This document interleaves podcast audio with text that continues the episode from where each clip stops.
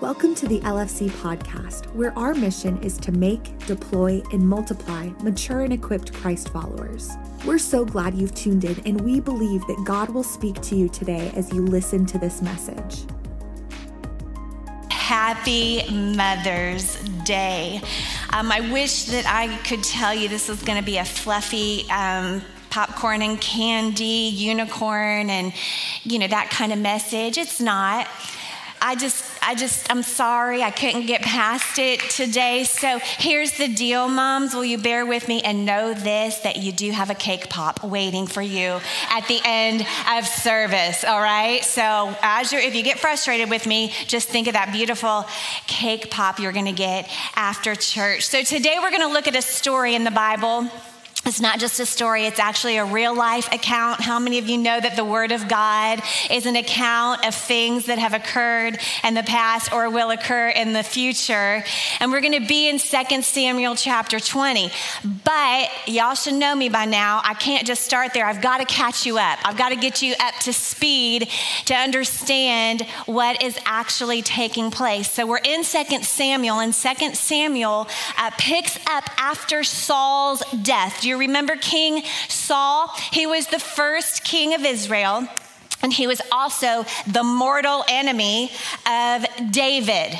So Saul has died, and David is mourning his death interesting. He's mourning the death of his mortal enemy. But things begin to go well for David, and he unifies the tribes of Israel. So we have the northern kingdom of Israel, and we have the southern kingdom of Judah.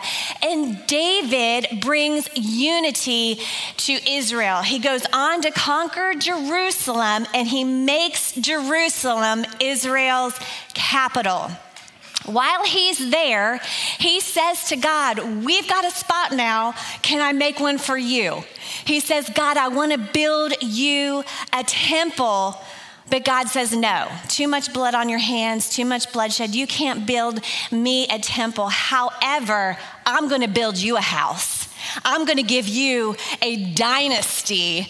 God promises him. And if you get to chapter 7 of 2 Samuel, there's a promise that David, uh, God gives to David, and that is from his royal line a future king will come whose kingdom will have no end. We're talking about Jesus. You may have heard him called the son of David or even the root of Jesse. Hold on to that, that's pretty powerful.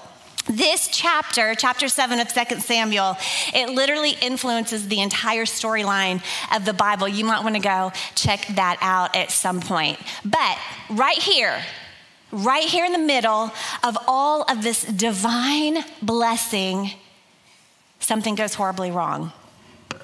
And David makes a fatal mistake. You probably remember the story. David should have been at war. It was spring, but instead he's hanging out on his rooftop and he glances over and he sees Bathsheba bathing and he sends someone to get her. He sleeps with her. She gets pregnant. Um, he tries to cover it all up. He uh, has Uriah set in the front of battle and he's assassinated. So he marries Bathsheba. It's horrible.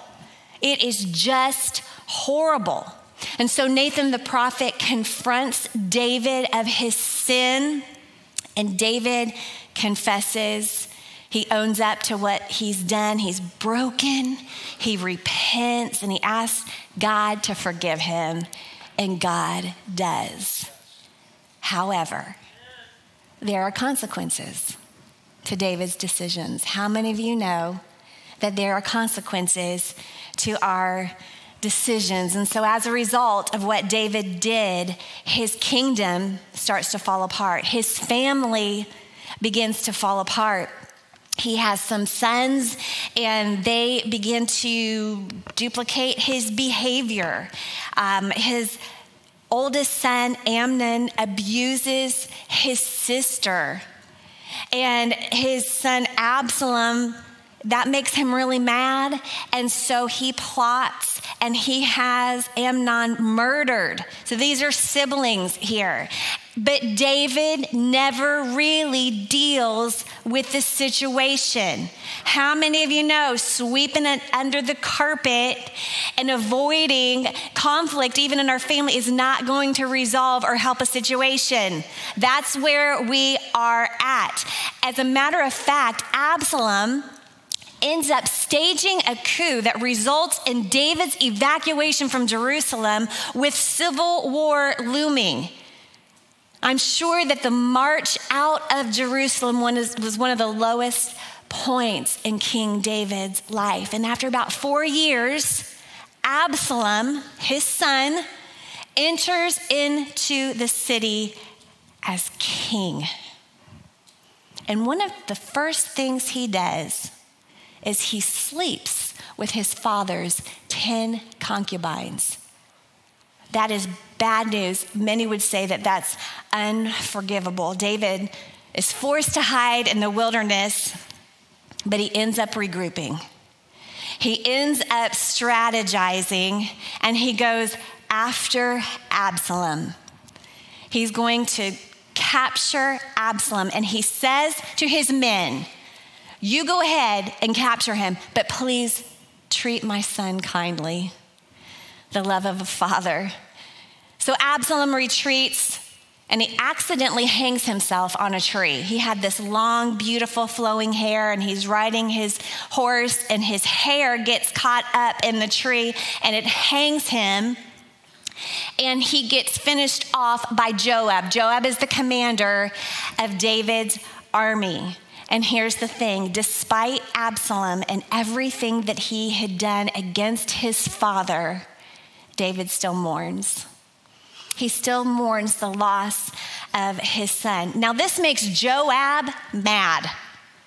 I mean, he has found this guy, he's caught this guy, he has dealt with this traitor, and you're mourning his loss. And so that makes David mad. And it confuses the troops. That confuses them. They're a little salty over what happened. And so here we are, and David goes back to Jerusalem, and the Bible says he's accompanied by the men of Judah. Remember how we first started? Israel, northern kingdom, Judah, southern kingdom, unified by David. But here, the Bible says that it was Judah that accompanied David back to Jerusalem. And that made Israel jealous. That made that northern, aren't we supposed to be unified? And you're picking the guys down south to take you back to Jerusalem. This doesn't make any sense. And it made him, made them mad. And we're going to pick up right here in 2 Samuel 21. Are you with me? Do you understand? There's division. There's division. And here's what's happening. Verse 1 of chapter 20 says this And there happened to be there a rebel whose name was Sheba, the son of Bichri, a Benjamite. Stop. The King James Version called him a man of Belial and Belial means he's worthless, he's good for nothing, he's unprofitable. He's a base fellow, which means he is he's motivated by what he feels like, when he feels like, and how he feels like. He's a base fellow. He's wicked. He is bringing to ruin, and this is interesting. This is what Strong's Concordance said. He constructs deconstruction. He constructs deconstruction. This is a rebel, this is a troublemaker, and his name is Sheba. And Sheba, picking back up in the scripture, he blew a trumpet and he said, we have no share in David, nor do we have an inheritance of the son of Jesse. In other words, he's saying he doesn't care about us. We have no share in David, no inheritance, nor do we have any part of this commoner's son. Notice he didn't say David the king, he said in Jesse's son. In other words, he's just common folk anyway. He's not of royal blood. We have no share in him. What good is he going to do for us? He's trying to degrade him and set him lower than. Proverbs 16 20 says, 27 says this Scoundrels create trouble and their words are a destructive blaze. How many of you know that words have power? And you have the power to bless or you have the power to curse. And this troublemaker Sheba, he was cursing and he was causing trouble and division. Every man to his tent, O Israel, he said. And so every man, every man of Israel deserted David and followed Sheba, the son of Bichri. I was fast. Every man. They were with David, now they're against David. I say misery loves company, don't you? and people run to extremes, don't they? They go from hot to cold, cold to hot in a minute. Just in the last chapter of 2 Samuel, the, Israel said, We have 10 parts in David. There's 10 tribes, and we have, we're all in. This was just in chapter 19, and just here, right around the corner, in the next breath, they say, We have no part in him. We're for you, we're against you, we're for you, we're against you. And so these men uh, aligned themselves, they had aligned themselves with Absalom. Remember Absalom, David's son, created the coup, hung himself, finished off by Joab. This is Absalom. They had foolishly aligned themselves with him. Then they pledged their alliance to David, remember they're bent out of shape because they didn't get to take him back to Jerusalem. They're bent out of shape, and now they've aligned themselves with Sheba. I find it very interesting that people are quick to follow the trend. They're quick to follow the trend. Did you guys know skinny jeans are heading out?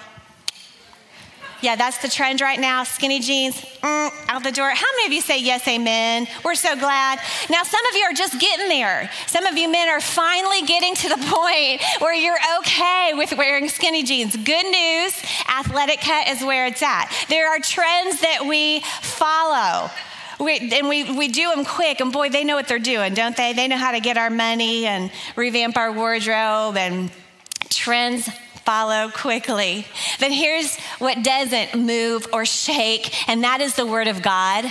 It's true, it's solid, it doesn't waver with time, it doesn't get watered down just because we interpret it a little differently than what was intended to be. It will stand the test of time. Psalms 1 4 said, Blessed is the man, blessed is the man who does not walk in the counsel of the wicked, or stand in the way of sinners, or sit in the seat of mockers, but his delight is in the law of the Lord, and on his law he meditates day and night. That's a real fancy way of saying, line yourself up with the word of God and you will have a much better life.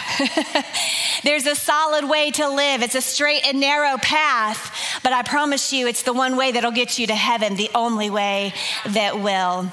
Here's the thing about Sheba he was a troublemaker, he was a traitor, he was a rebel. Remember in the very first verse that we read, it said that he was a Benjamite, which means he was from the tribe of Saul. Who was Saul? First king of Israel, David's mortal enemy. So perhaps, perhaps he had this ancient grudge that had rekindled, or he was carrying on a grudge against the house of David. And so not only was he a troublemaker, he was a rebel with a curse. Yeah, things happen from generation to generation, y'all. And Sheba was carrying a curse from the line of Saul. Let's keep going. But the men of Judah from the Jordan as far as Jerusalem remained loyal to their king. Now, David came to his house at Jerusalem, and the king took the 10 women, his concubines, whom he had left to keep the house. Remember who those concubines were? Remember? When Absalom went back into Jerusalem, these are the women, all right? He had left them at the house and he put them in seclusion and supported them, but he did not go into them. He did not uh, have intimacy with them, is what that means. And so they were shut up to the day of their death, living in widowhood. Absalom caused a lot of damage. That's why I included that portion of scripture in this story. Absalom caused a lot of damage to David's house and to Israel. And remember, David didn't deal with that stuff back then. He didn't deal with Amnon and Tamar and Absalom and all that had happened within the siblings. He didn't deal with it. And so Absalom continued to rebel. But here we have David, and he's beginning to deal with the issues. He's taking some uh, uh, responsibility and he's beginning to heal what Absalom had destroyed.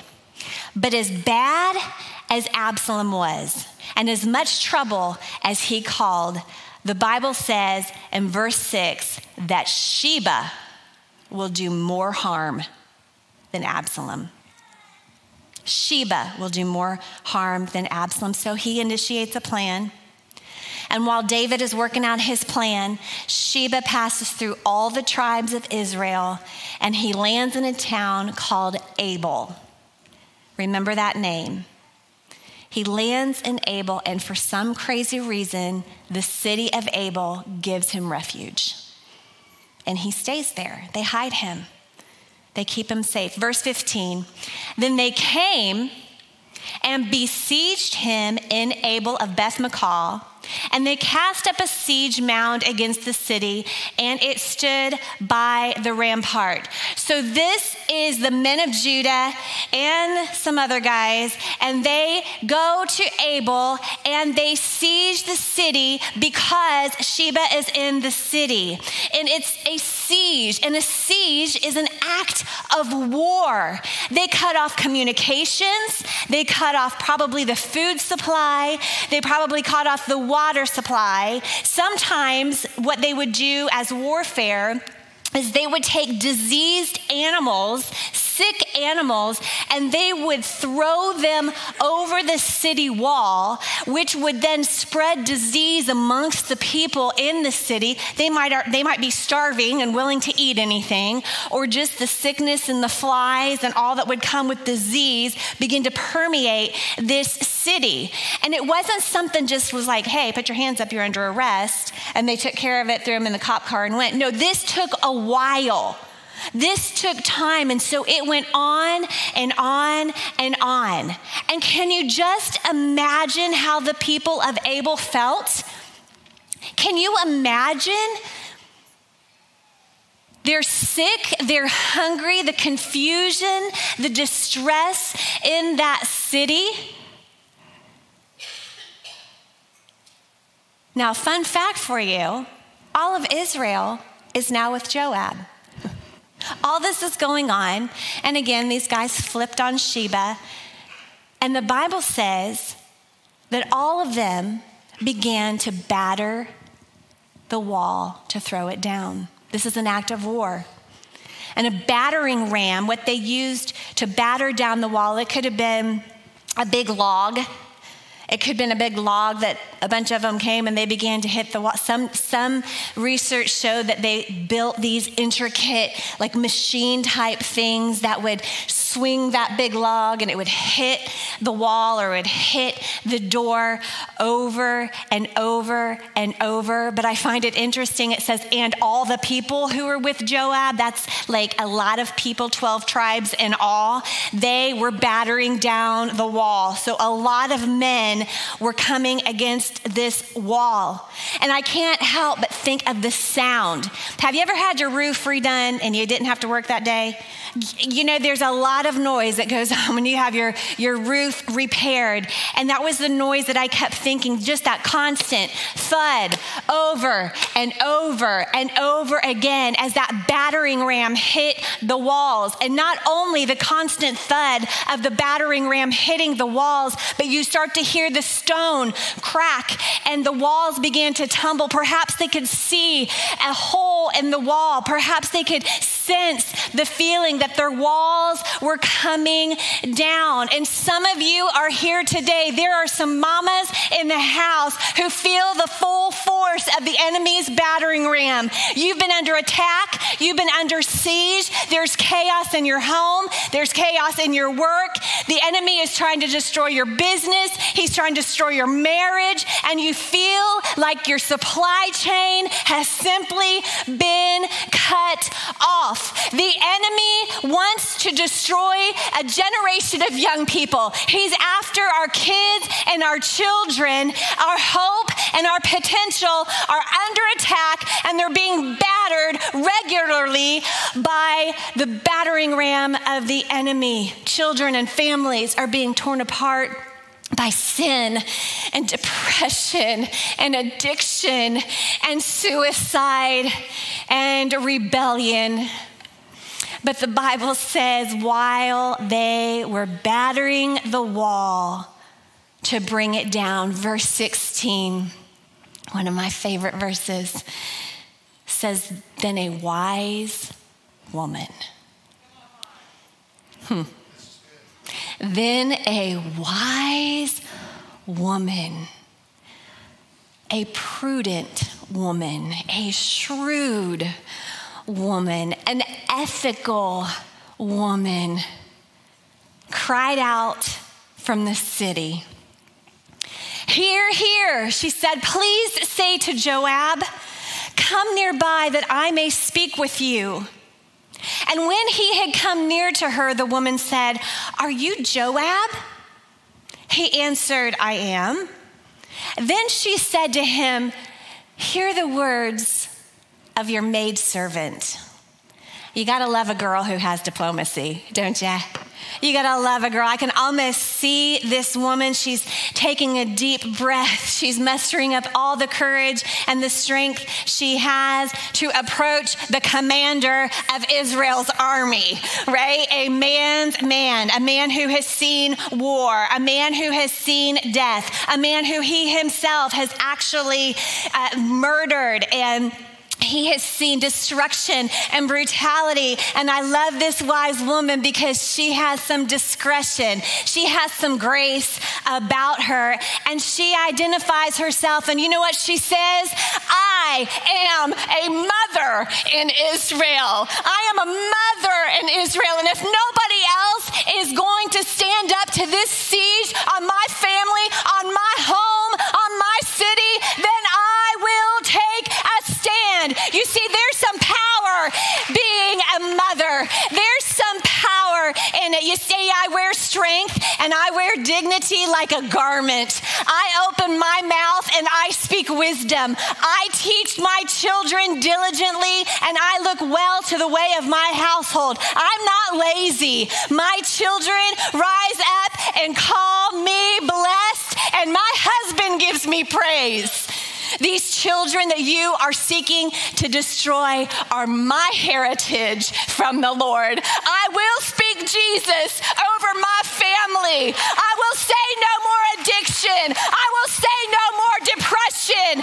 Every stronghold broken in the name of Jesus because I am a wise woman. I am a prayer warrior. I am an and I am a mother in Israel. Why do you want to destroy this city? Why do you want to destroy this city? This is a city of answers, she says. Verse 18 So she spoke, saying, They used to talk in former times, saying, They shall surely seek guidance at Abel, and so they would end disputes. This wise woman was talking to Joab, and she said, Do you understand, sir, that people come here to this city? They come here to this church. They come here to my house They meet me for coffee to talk as a mother in Israel. They come with problems and they find solutions. They come here with fear and they find faith, with anxiety and there's peace. They come with depression and they find joy. People bound with addiction are set free. This is where I live. That's what she's saying. That's where I live. It's my house. This is my church. This is my city. Verse 19, she goes on and says, I am among the peaceful and the faithful in Israel. It's me. I'm faithful. I'm faithful in prayer. I'm faithful to God's word. I am faithful to my husband, my children. I'm faithful to my church. Not only that, but I'm peaceable. As a wise woman, I am a peacemaker. I'm not easily agitated. I don't lose my marbles over every little this and that. I'm not angry at everybody and everything. I am a peacemaker. I am peaceable, but Joab, I have to ask you this question. Why would you want to swallow up the inheritance of the Lord? She's asking him, Why would you want to do this? And Joab answered and said, Far be it. Far be it from me that I should want to swallow up and destroy. That's, that's just not so. In other words, he says, I don't have anything against you. I don't have anything against your kids. I don't have anything against your city. But there's a man from the mountains of Ephraim, Sheba, the son of Bichri, by name, has raised his hand against the king, against David. And he's saying to this wise woman, and he is in your city. That troublemaker, that rebel, you have allowed him, you have allowed rebellion you have allowed trouble to enter into your city. And I'm here to tell you today that God, the King, if you will, is after any sin, any rebellion, anything that's not of Him that has taken refuge in your heart or in your home or in your city. Matthew Henry says it like this Every man's breast is a city enclosed, every sin is a traitor that lurketh within those walls. That's what rebellion is. That's what sin is. And Psalm tells us if I regard iniquity, if I regard sin in my heart, the Lord will not hear. If I hold on to these things in my life, the Lord will not hear. If I let it in my heart, if I let it take up residence in my heart, if I let it dwell in my heart. Let me ask you, mom, dad, boy, girl, are your prayers going unanswered? Are your problems unresolved? Are your issues unsolved? Then search your heart. Search high, search low. Look in every nook, look in every cranny. And if there is something hiding there, if there is something that's taken refuge there, then get it out. Do whatever it takes. Repent. Identify it. Joab did. He identified that there was a man in the city. And he says to her, Deliver him only. Deliver him. Deliver the traitor. Deliver just that rebellion. Deliver it. And I will depart from the city. The siege will end the sound will stop. The battering rams will cease. Deliver that rebel, and I will depart from the city. So the woman said to Joab, Are you ready for this? The woman said to Joab, that wise woman, that discreet woman, that maid servant, that woman said, Watch, his head will be thrown over the wall. She is saying, I'm going to deal with that rebellion. I will deal with that know it all attitude. I won't ignore the direction in which the Spirit of God is leading me and is leading my family. I'll turn off that TV show. I'll put that glass down. I'll get rid of that social media. I will cut off the head and I will throw it over the wall. And I'm calling on some mothers today. I'm calling on some mothers who are going to take a stand. I am a mother in Lima. I am a mother in line of the Bookers and the Weatherlys and the Gavers, the Sharps and the Grays. I am a mother in LFC, and no traitor is safe within these walls. Come on, women of God. No traitor is safe.